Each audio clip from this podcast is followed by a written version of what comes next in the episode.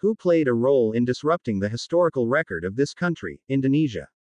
Johannes Jaesbertus Hans Casparis, a philologist from the Netherlands who wrote about the establishment of the Borobudur site in 824 AD.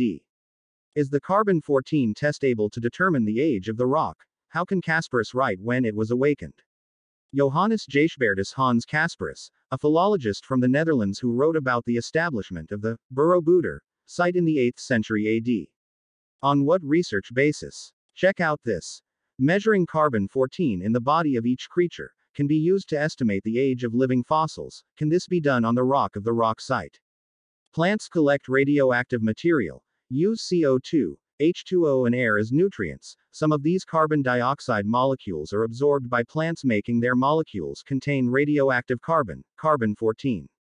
Living things eat other creatures or eat plants following the food chain. Radioactive carbon that is sucked in by food from the air is channeled to other plants until every creature on Earth breathes the same amount of carbon 14 in the atmosphere.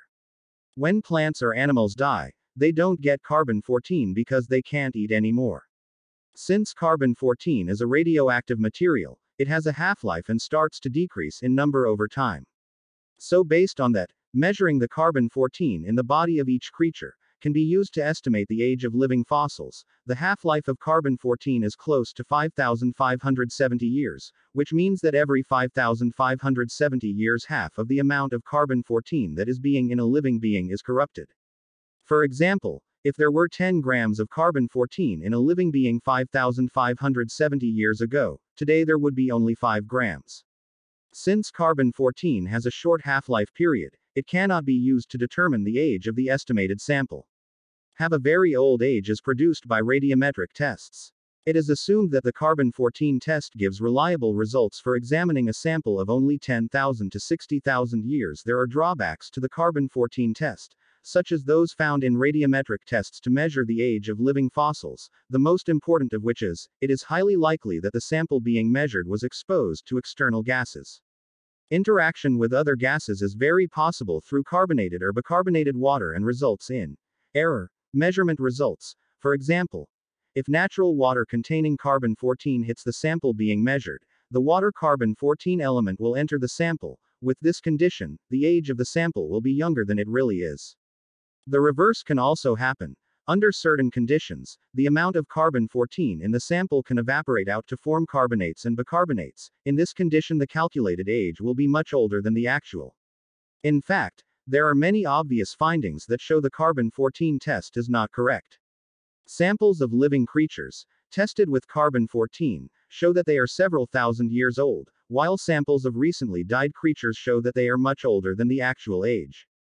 From several tests, it was concluded that the carbon 14 test carried out on samples with known age could give false results. For example, carbon 14 tests carried out on seals that had recently died showed a lifespan of 1,300 years.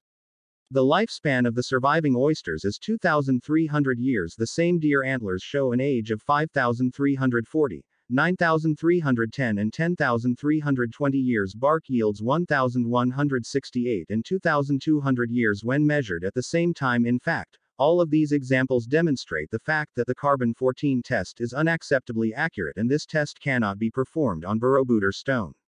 H. G. Casparis, who wrote the founding year of 824 M only based on estimates, not based on academic studies and research Fa Huan or Fa Xian from China who was already in 4th century Java between 399 and 412 AD has witnessed this magnificent building which is called the chapel. So Casparis was wrong in writing when the founding of Borobudur the books which are said to underlie the design of this building are Shilpa Shastra and Vastu Sastra from India.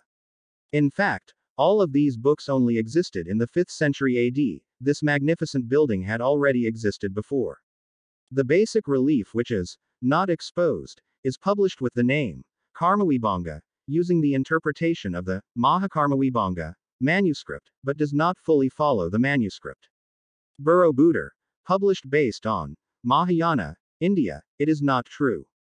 Chinese pilgrims from Fa Hien 399 to 414 AD to I Tsing 671, 695 ad, came to the ancient archipelago to study, instead of bringing Buddhism from their country to spread here and Palembang was not the center of Buddhism. In the past, do not get me wrong, let alone participate in publishing it without any basis. The most important excavation by Indonesian Buddhist scholars is the concept of divinity in Buddhism, which was adopted from various studies of ancient texts in the book Sanghyang Kamahayanikan, the teachings of the ancestors of the Indonesian nation, namely the concept of Hyang Widi Tunggal, and on the basis of one of them. Here, the state entered Buddha into one of the official religions of the state. When the Bhikkhu Ashin Jinarakkhita came up with the idea of holding a national Trisuci Waisak ceremony at Borobudur on May 22, 1953, it was from this time that, published, Borobudur based on Mahayana. A nun as well as a Thai academic concluded that only 50% corresponded to the biography of Ven. Siddhartha Gautama and the rest did not understand.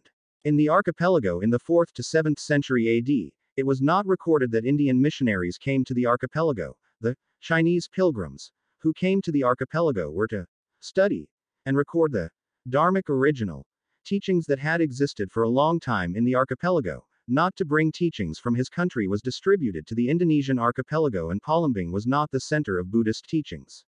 Who played a role in disrupting the historical record of this country, Indonesia by Santosaba.